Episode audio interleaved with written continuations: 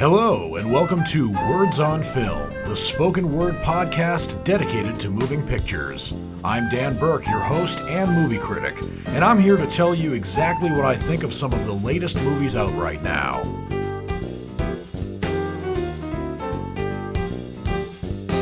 For this show, I have three brand new movies to review for you, and all of them are streaming. None of them came out in theaters. The reason I have not reviewed any theatrically released movies, or at least movies that were not released exclusively in theaters, is because I purposefully did not go to the movies this week. The reason for that is because of the COVID uh, Delta variant scare. And I'm sad to announce that uh, my girlfriend and her roommate tested positive for COVID.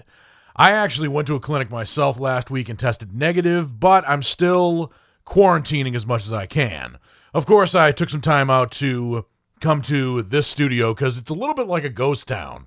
Even though the equipment and everything else works, and I know that there are people, sort of overlords, who are listening to me, there isn't anyone else here. I usually come here and I'm the only car that parks in the driveway. So, yeah, doing this show is kind of like uh, sort of unofficially quarantining, but you also get to hear my thoughts and opinions. So, it works out well for everyone, I think. So, my first movie that I'm going to review for you is Reminiscence. And Reminiscence is the latest starring Hugh Jackman, Thandie Newton, and Rebecca, Rebecca excuse me, Rebecca Ferguson, amongst other people. And it's kind of interesting because you have Hugh Jackman and Thandie Newton, both of whom are Australian actors, and here they play Americans. But obviously, not the first time that's happened for either actor or for multiple Australian actors in an American movie. But anyway, Reminiscence is, in a way, reminiscent of other neo noirs that have come before it. Movies like Blade Runner, and Minority Report, amongst others. But it's obviously inspired by those films, but I wouldn't call it a ripoff of those films. Actually, any piece of art that comes out today or in the recent past, whether it's a movie, a TV show, video game, comic book, novel, even just a painting, everyone's inspired by those who came before them. And if they if they say they're not inspired by them, they are lying. But I still thought, you know, even though you can draw comparisons to other movies that came before Reminiscence, I still thought it was an excellent film, just putting it out there. But it talks it, it tells the story about a private investigator whose name is Nick Bannister, who lives in Miami in hopefully the distant future. And by that I mean that Miami has a lot of technological advances, but it is also partly underwater because of climate change. I thought that was actually a very nice touch to it. And the wealthy people who live in Miami live in places where it's virtually impossible to have the rising ocean level touch them or get them wet. I, I liked that part of the film. But anyway, Nick Bannister is an, a private investigator of the mind. And what that means is not only does he work as a private investigator in collaboration with the Miami police, but he also runs a clinic where people can have lucid dreaming that will bring them back to a memory they had or a time and a place. And it, it's actually pretty fascinating to see people put on this headgear and revert back to a, a previous time. And the movie also delves into the idea that this kind of nostalgia, this virtual nostalgia, can be addicting in and of itself, especially when the co private investigator, whose name is Emily Watts Sanders, who's played by Thandie Newton, is a recovering alcoholic herself. But anyway, Nick Bannister is navigating the alluring world of the past when his life is changed by a new client by the name of May. And May is a femme fatale who is played by Rebecca Ferguson. And Rebecca Ferguson is a Swedish actress Uh, you wouldn't know it from watching this film. She's been in actually two Mission Impossible films, the last um, two that have been made. She was she had a supporting role in Doctor Sleep, which was Stephen King's sequel to The Shining, where she played Rose the Hat, and she was also in a 2017 movie called Life, which I have not seen. But anyway, May leads Nick Bannister down a rabbit hole where a simple case becomes an obsession for Nick Bannister after May disappears and he fights to learn the truth about her. So I should also note that this this movie, even though it it, it has the feel of not only a neo noir, obviously, but also a graphic novel, is actually an original story created by writer and director Lisa Joy. And Lisa Joy is, as far as I know, an American uh, director.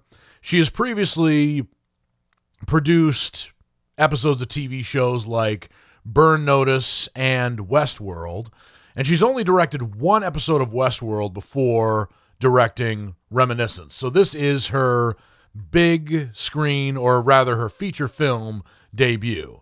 And I should also note that Reminiscence is a film that is not only in theaters, but it's also available for streaming on HBO Max. Because I am doing something very close to self quarantining right now, I saw it on HBO Max, and I actually think it would be it would work very well on the big screen, which is, as I usually say, the great the the best way to experience any kind of movie. But for what I have right now, HBO Max will certainly do. But this movie certainly has a lot of twists and turns, as you might expect, from not only a neo noir, which is a mystery, but also one that deals with memories and how even when this contraption brings you back to the past, so not only can you see it, but you can also feel it, smell it, experience it human memories are still malleable. But in addition to Reminiscence being a very smart thriller, I think, it also had some great action sequences, especially when this femme fatale new client by the name of May has a lot more to her than the surface. And I do have to say that a, a lot of times noirs fall into a bit of a cliche where there's a beautiful woman who walks into a detective's office and if you can tell right away that it's the femme fatale who walks into the office in the beginning, who is the culprit in the very end, it's not a very good mystery. That kind of plot twist has been done several times before. I think even Mickey Spillane gave it up when he was writing his detective novels. But I think this movie does move beyond that cliche of the femme fatale being the culprit or the one who consulted the main detective in the movie only for him to find that she was with it all along. And this movie actually does have some very good plot twists, not only with the femme fatale played by Rebecca Ferguson, but also with some of the other clients we meet in the very beginning. And I'm not going to tell you what the twists are. I will say, however, that there is one associate of Rebecca Ferguson's character who Hugh Jackman's character tracks down, and there is a really neat uh, chase between the two of them. And I'm not going to reveal too much about what happens, but there is a scene involving a piano, which is very well choreographed and also uh, very well done. And also, there's that added tension where Hugh Jackman's character as the private eye or the yeah private investigator can't kill anyone who's particularly dangerous if they've been associated with the character May because otherwise a part of the mystery will be lost. So fortunately the technology that he has can help him track down the past. So as I said, th- this movie can be easily compared to Blade Runner to Minority Report. And also, it reminded me a lot of a movie starring Robin Williams that he did in uh, 2004. It was one of the 35% of dramas that Robin Williams did. And it was a movie called The Final Cut. The Final Cut was not a box office hit, but I think it found a little bit of a following on home video. It also co starred Mira Sorvino and Jim Caviezel. And it was also about how technology can help memories, but it can also reveal how malleable human memories are depending on the biases of the people who have those memories. So, again, Reminiscence is not a ripoff of any of these other films. I think it actually stood a, a good um, storytelling advantage over some of these films. And again, it was obviously inspired by these previous f- films, but by no means was it a ripoff. And I did like the atmosphere of the story. I liked particularly the contrast between downtown Miami, where the streets are literally flooded and people have gotten used to actually walking on the streets and literally getting their feet wet. And I also like the contrast between that and the people who lived the high life pretty much on top of a dam, where it's practically inevitable that they won't get wet. So I thought it made a very good implicit statement about the state of global warming. Just just very implicit, but also I, I just thought it was a good mystery, a, a great action film, and certainly a good detective tale. And there are twists and turns, not just at the very end, but also within the story that I really got into. So it's great seeing Hugh Jackman and Thandie Newton. Those are two actors who I think are still A-listers, or at least Hugh Jackman is, but we haven't seen them for a while. But I really got into the story here. I'm very surprised it wasn't based on a previous book or a graphic novel, but I'm thankful for that, and I am pleasantly surprised that director and writer Lisa Joy came up with such an original tale here. Again, as I said before, the, the inspiration is obvious, but Reminiscence still gets my rating of a knockout. I think that the acting in the film is really good. I think Hugh Jackman makes a great lead role. I think this is his very first time playing a detective, but based on his performance here, hopefully it's not his last. And also the supporting performances by the likes of Rebecca Ferguson, Thandie Newton, Cliff Curtis, Angela Sarafyan, and others are certainly worth remembering. Even with my malleable human memory, I still recommend Reminiscence.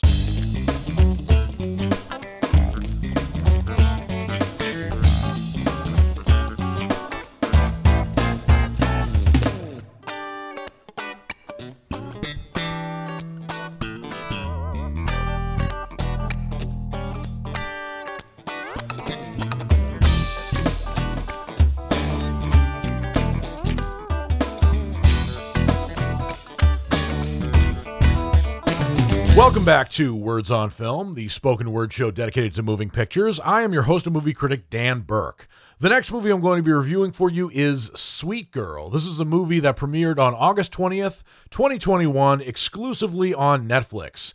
It stars Jason Momoa. Um, I hope I pronounced that name right. Uh, forgive me if I didn't. It also co stars Isabella Merced, who is an actress I've been watching for a long time.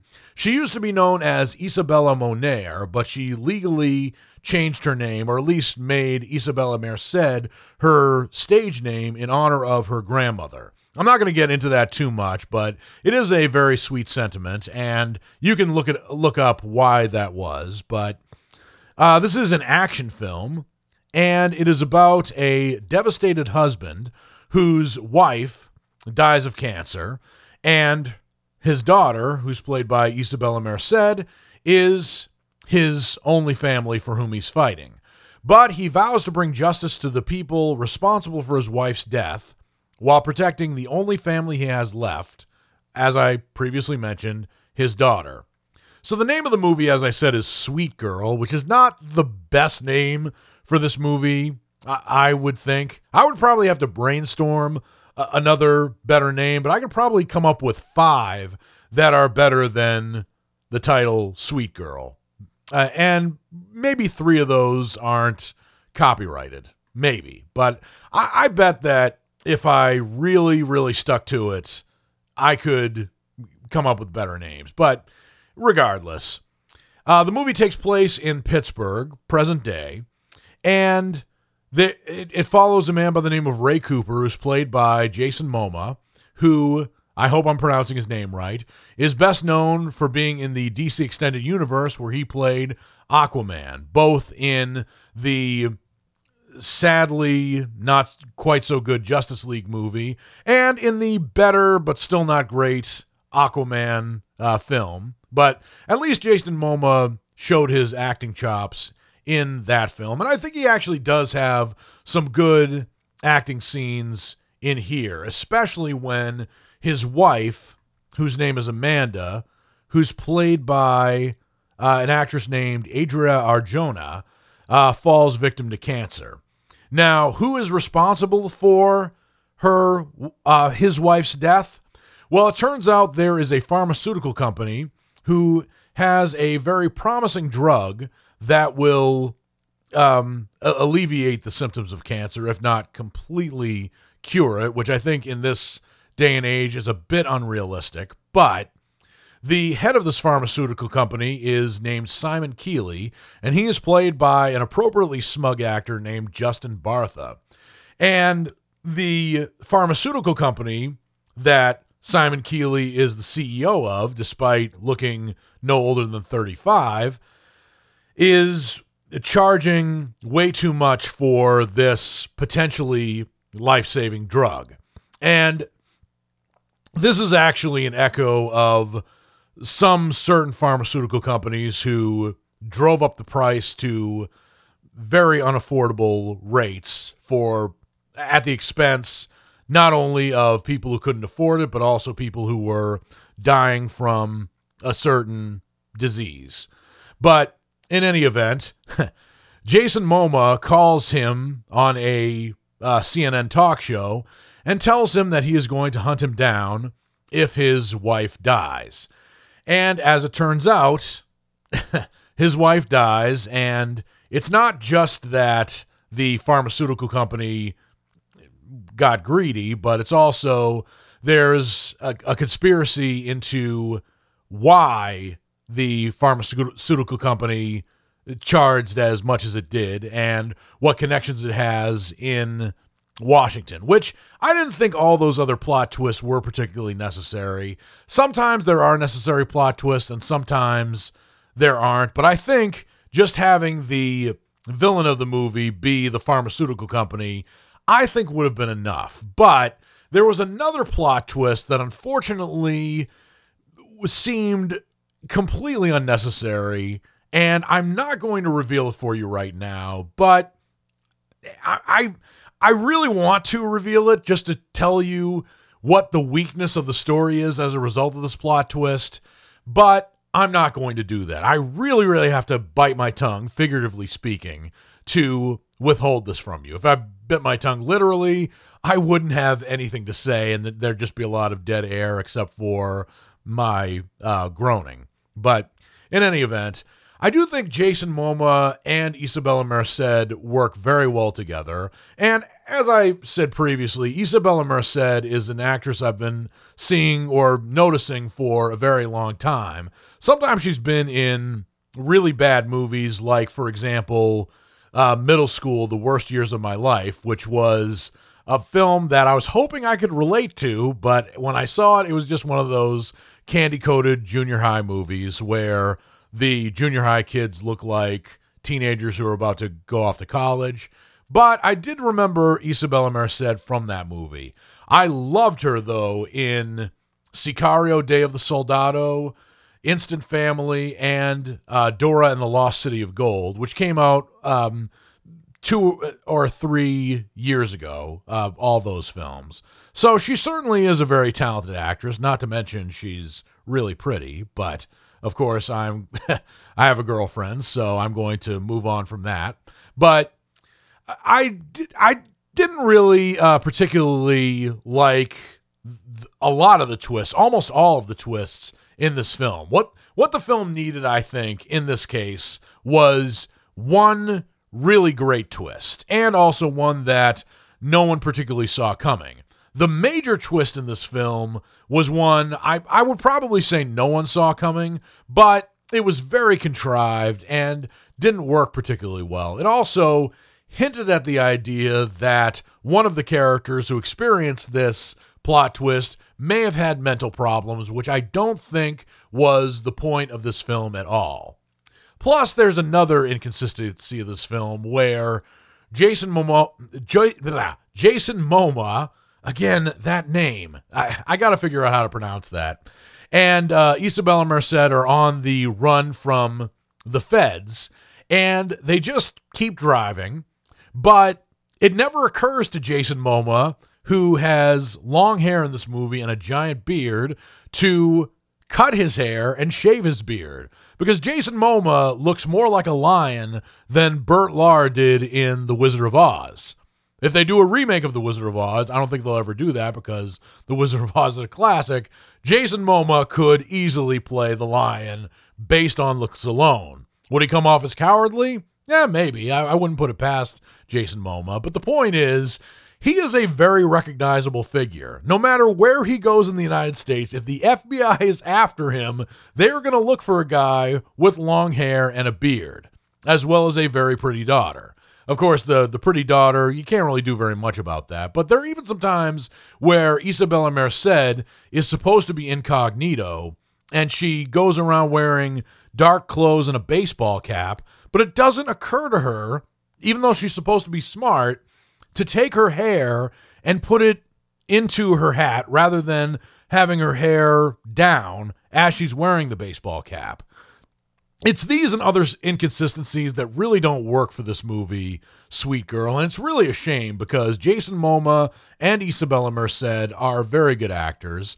There's also an actress who plays a sympathetic FBI detective. She's played by a very pretty actress named Lex Scott Davis, and the dynamic between this FBI detective and Jason Momoa and Isabella Merced's characters was also rather predictable, but I think given the, the limits of the screenplay, Lex Scott Davis did a good job in her role. But again, the story needed some major work. They should have pulled at least three of these plot twists out and should have just gone with a vengeful father getting back at the pharmaceutical companies. And I think especially with this day, and age, with American healthcare and its high costs being a subject of hot debate, that could have been a compelling film, especially when in real life there are greedy CEOs of pharmaceutical companies who do jack up the price of their life-saving medication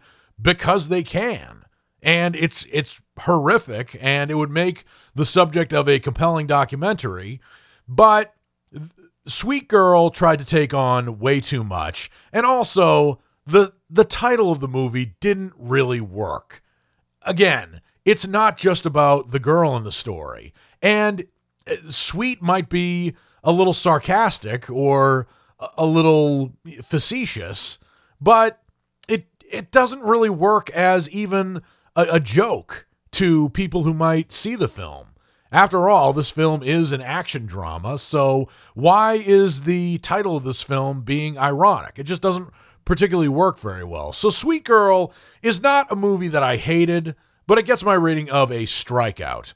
If there were any other actors in this film who would have done a worse job than Jason Momoa or Isabella Merced, I'd give this movie my lower rating of a flunk out. But the story is a mess. And even though uh, modern day Pittsburgh in this movie looks really good, again, they should have just stuck to one movie, uh, one plot thread, maybe added a one, two twists maximum within it. But the twists that are in this film about conspiracy theories and also about identity just don't work. In addition to the fact that there are things that the two main characters do in this movie when they're on the run that people who actually are on the run and are desperate not to get caught just shouldn't do. So, Sweet Girl is a miss.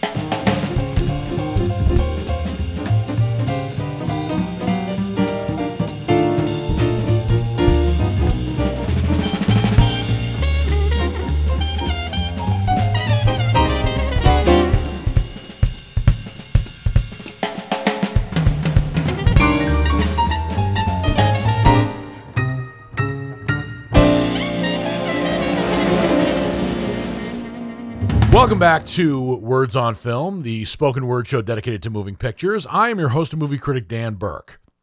The next movie I'm going to be reviewing for you is a documentary that premiered on Netflix on August 18th, 2021. It comes from the makers of another docu-series exclusively on Netflix, which I did see, but I did not review it for you on this show. And I think it's a little bit too late for me to review it. The docu the docu-series on Netflix um, from the that the, this uh, documentary team previously made was one called Don't F with Cats. It was a four-part series and it was really intricately detailed and not also it was very watchable. I can't say the same for this one part documentary, which is called Memories of a Murderer The Nilsen Tapes. As I said, it premiered on Netflix on August 18th, 2021, and it is about serial killer Dennis Nilsen, who narrates his life and horrific crimes via a series of chilling audio tapes recorded from his jail cell.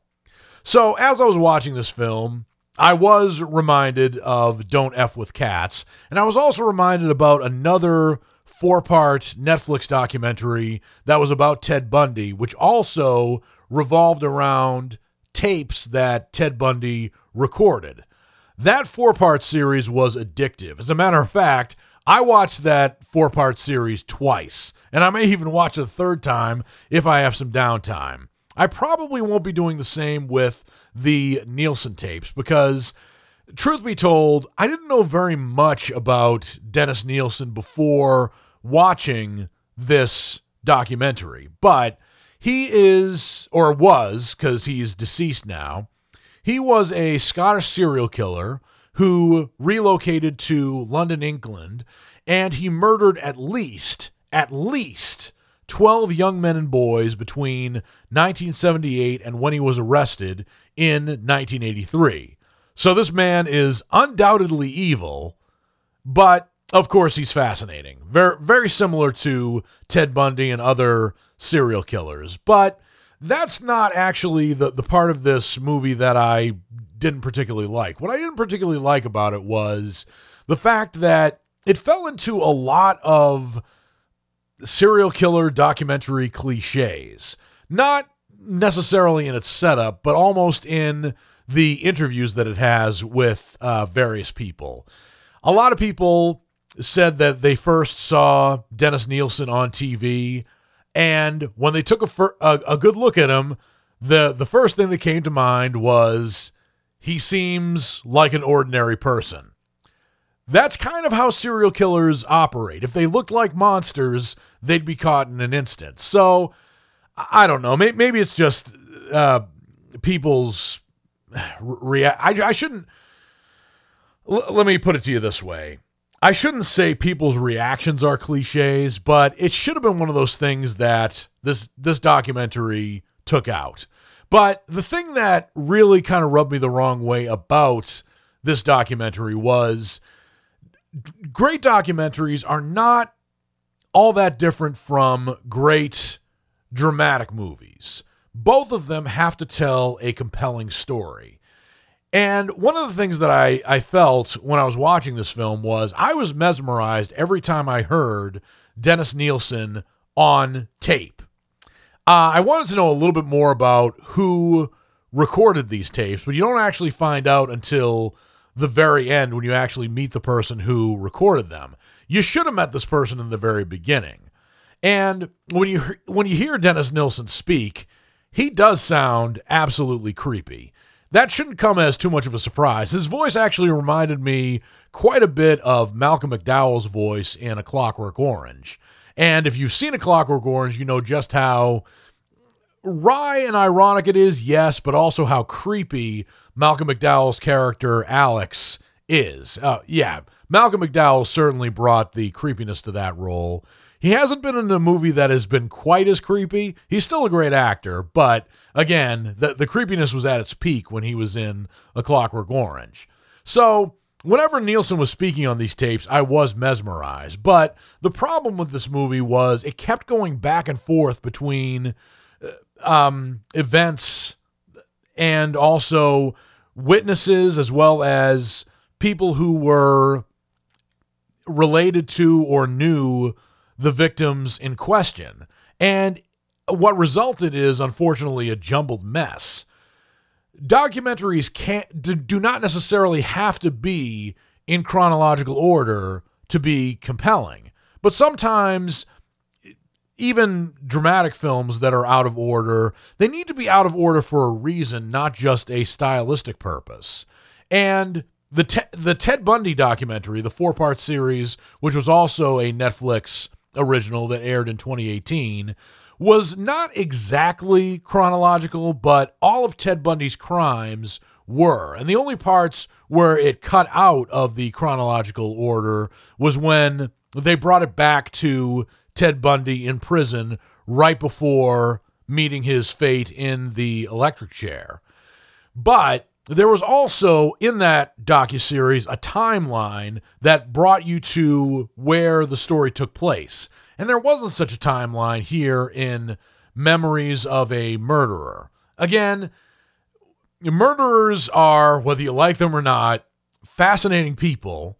They are ruthless, and obviously, I don't condone what they did, but it is very intriguing from a forensic standpoint to know why people who seem smart and could do good in the world, not just do well, do good, um, if they so choose, why they decide to go the other way.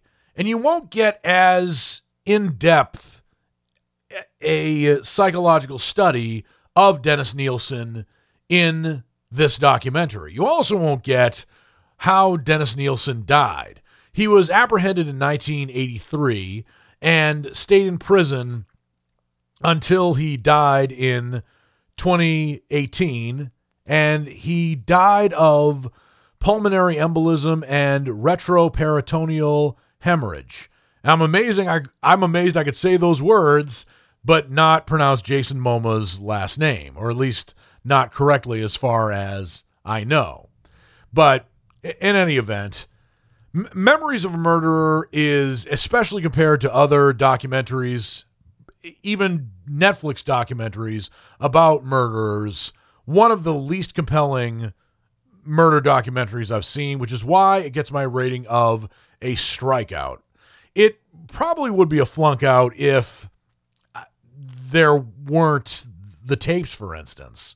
But I did think that the movie could have used some better editing, particularly when they interview people who either knew Dennis Nilsen um, personally or knew one of his victims or arrested him. But there are moments where the movie just kind of pauses. It literally pauses. And by that I mean that the camera just focuses on one of the interview subjects just sitting down doing nothing.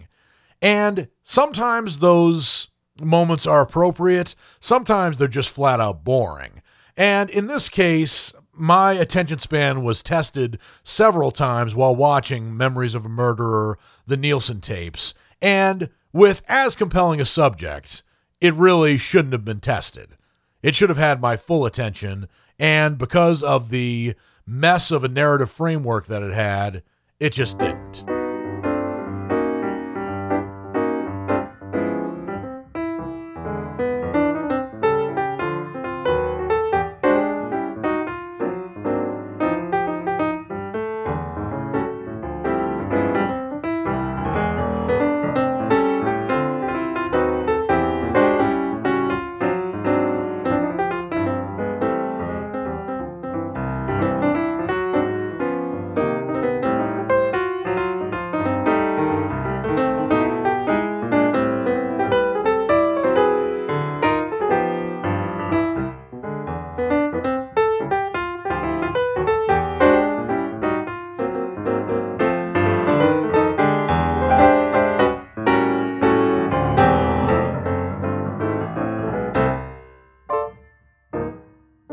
Welcome back to Words on Film, the spoken word show dedicated to moving pictures. I am your host and movie critic, Dan Burke. And now that I've reviewed all the movies I have to review for you for this show, it's now time for me to get into what's coming up next. This is a spoken word preview of movies that are subject to be released in theaters this week, uh, the week of August 23rd through August 27th, 2021. And there are a number of good movies that are coming out in theaters and on streaming. And after I have done my self imposed quarantining, I'll go back to the movies. Although I will be very cautious when I do. And even if you're vaccinated, I hope you are too. Because just because you're vaccinated does not mean that you can't test positive for COVID. That's what we used to think, but the Delta variant has proven otherwise. So, with that said, here are the movies that are subject to be released in theaters for the weekend of August 27th, 2021.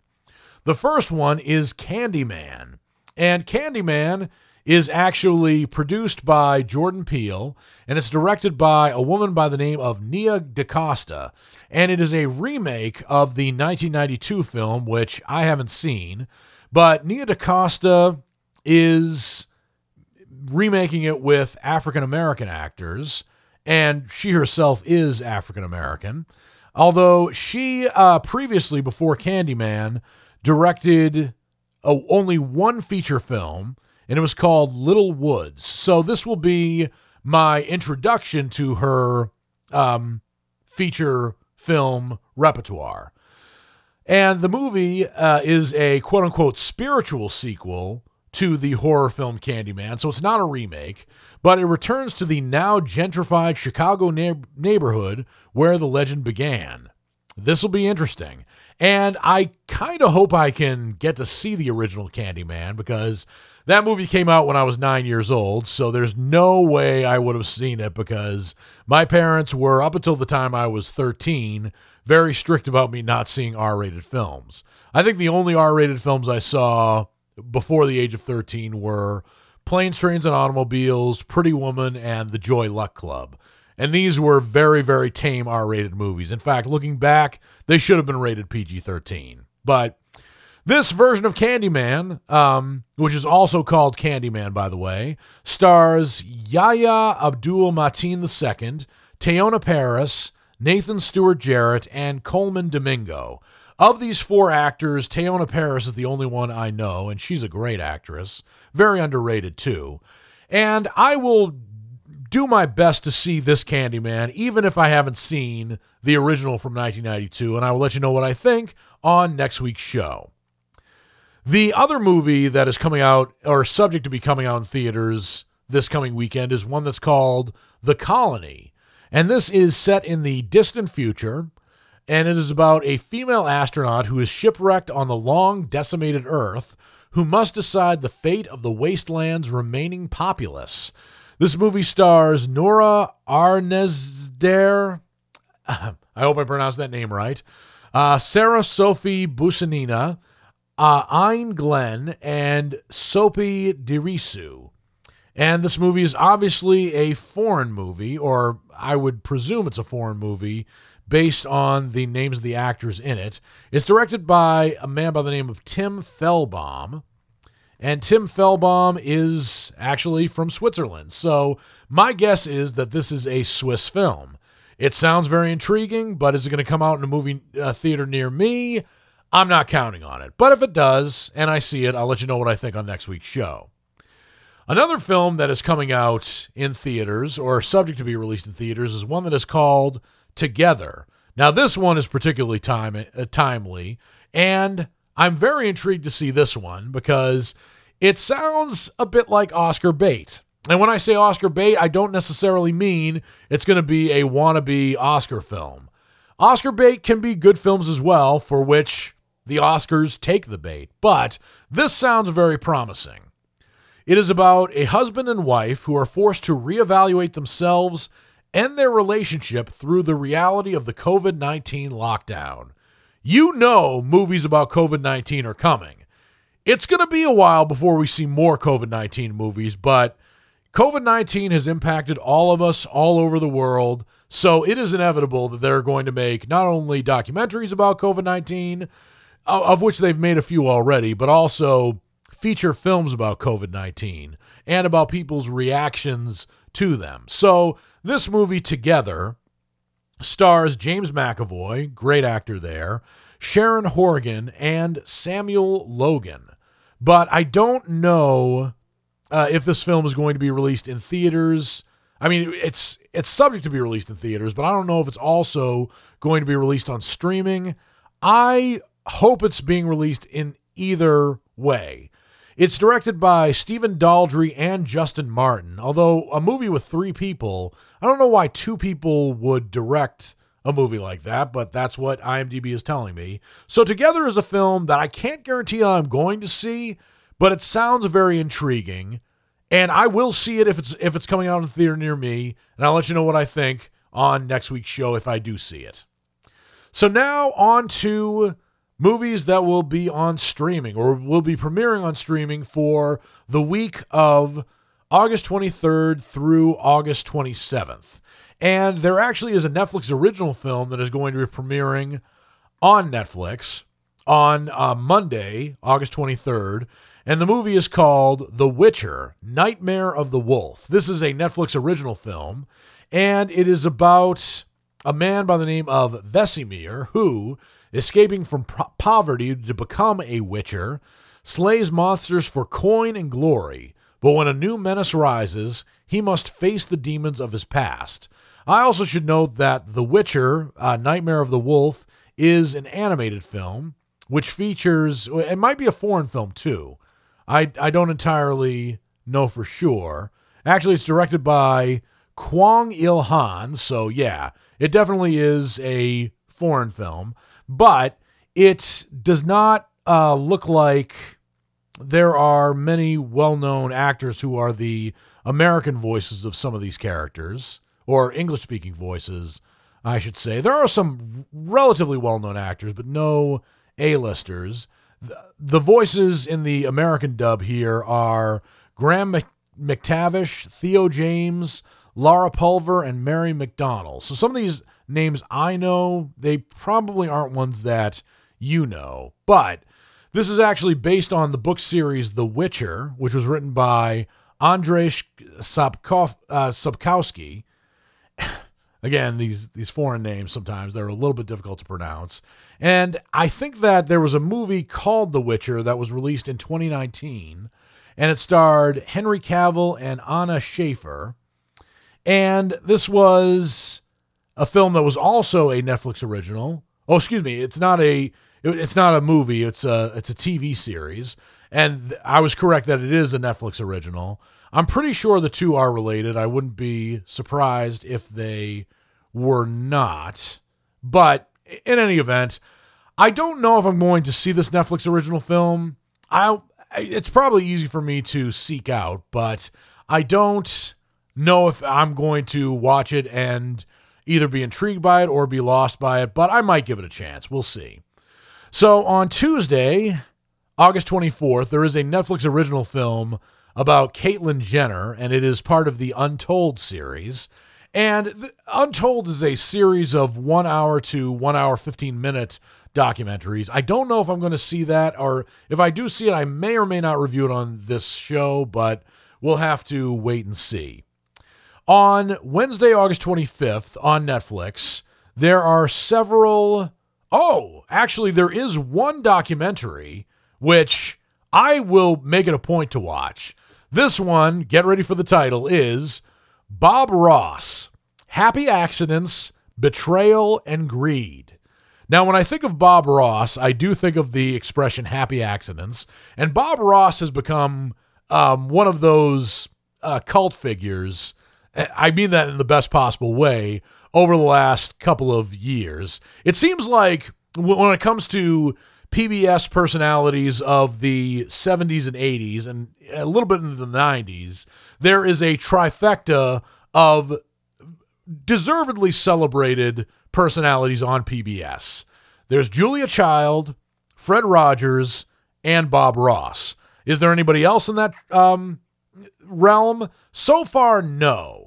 But if they made a feature film about the partial biography of Julia Child, and they made another one about Fred Rogers, they will inevitably make one about Bob Ross. I guarantee it, especially since Bob Ross had a very fascinating life, both before and during his time um, hosting his painting show on PBS.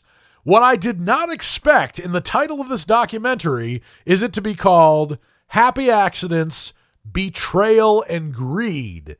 Betrayal and Greed. I don't know how that could be in the background of Bob Ross's life because when Bob Ross actually hosted his painting show on PBS, he actually didn't get paid for doing that show. He did it absolutely free.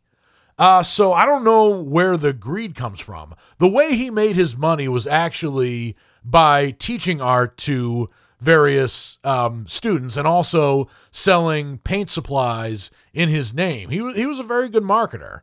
And he also did something he loved, which is something to which we can all aspire at, at one point or another. And I know I certainly look up to this PBS trifecta because I am hosting a show from a community station, and I hope to eventually do this for a living and get paid for it someday, hopefully.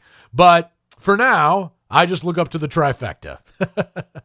so, that documentary, Bob Ross, Happy Accidents, Betrayal, and Greed, will be premiering on Netflix on Wednesday, August 25th. I'm going to say that I will see that movie, and I'll let you know what I think on next week's show. Another documentary that's going to be premiering is one that's called John of God The Crimes of a Spiritual he- Healer. This sounds very uh, fascinating and certainly sounds like the real kind of cult movie. And I've got a description for you right here. So, John the God is actually a limited series documentary. They say it's a Netflix original, and the synopsis is not uh, ready for me, so I will move on. So, I can't guarantee that I'm going to be uh, reviewing that, but that's it for the Netflix document or the Netflix, no, no, Netflix originals on Wednesday, August 25th. But there are some uh, Netflix original movies. Actually, there's one that will be premiering on Friday, August 27th.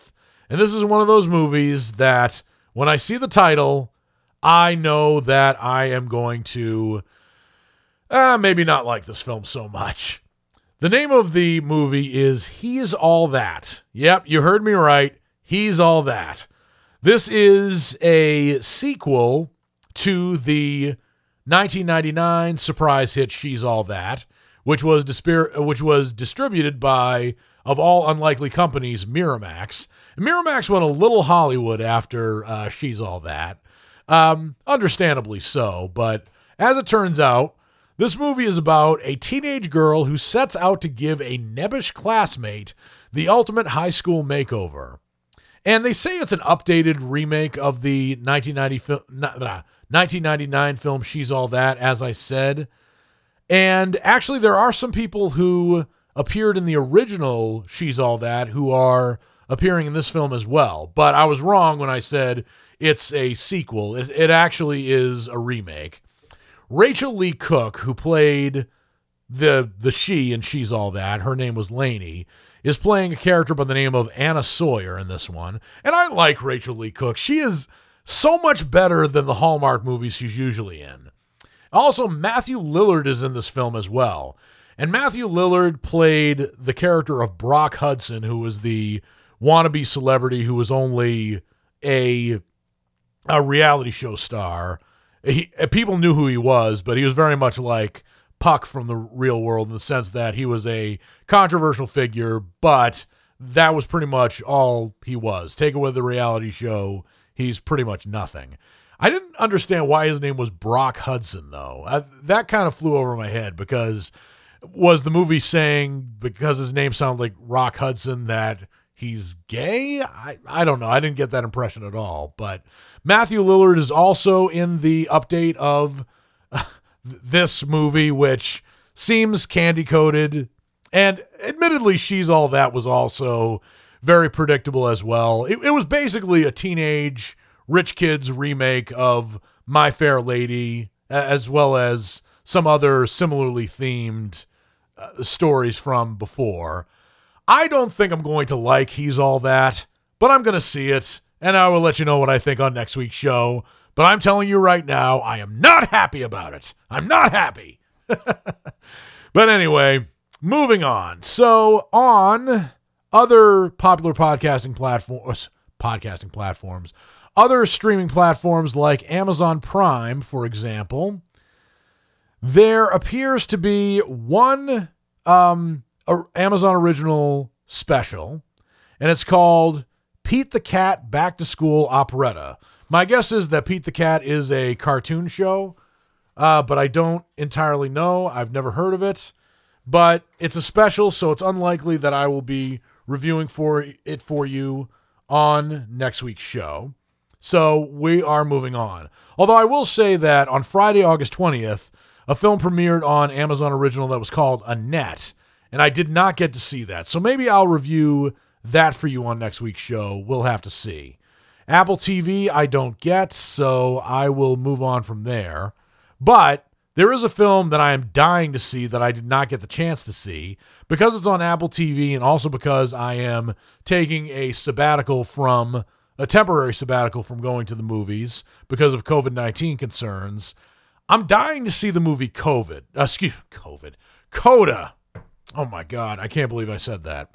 I'm dying to see the movie Coda CODA is an acronym for Children of Deaf Adults. I've been hearing a lot about this movie. It looks like an Oscar contender, not just Oscar bait. But that is a movie I will also strive to see, and I'll let you know what I think on next week's show. On Disney Plus, there are no Disney Plus original anything premiering on Friday, August 27th, although the movie Cruella will be making its first appearance on regular Disney Plus and by regular Disney Plus, I mean the non premiere where you don't have to pay 30 bucks just to see one film. So if you haven't seen Cruella, I highly recommend it. It's going to be premiering on Disney Plus mainstream on Friday, August 27th. And it is an excellent film. I gave it my rating of a knockout. And that's all I'm going to say about it because I've already reviewed it for you. But on uh, HBO Max, there are no um, movies that are going to be premiering that are HBO originals, except for a docu series finale called 100 Foot Wave, which I would presume would be about surfing, but I don't entirely know. Well, that's all the time I have for this episode of Words on Film. I always love talking about movies, and I hope you liked what you heard. If you did, please subscribe and rate the show and leave comments if you can. I would love to get your feedback, even if it's more criticism than praise. This has been Words on Film. I'm Dan Burke, and until my next episode, I'll see you at the movies.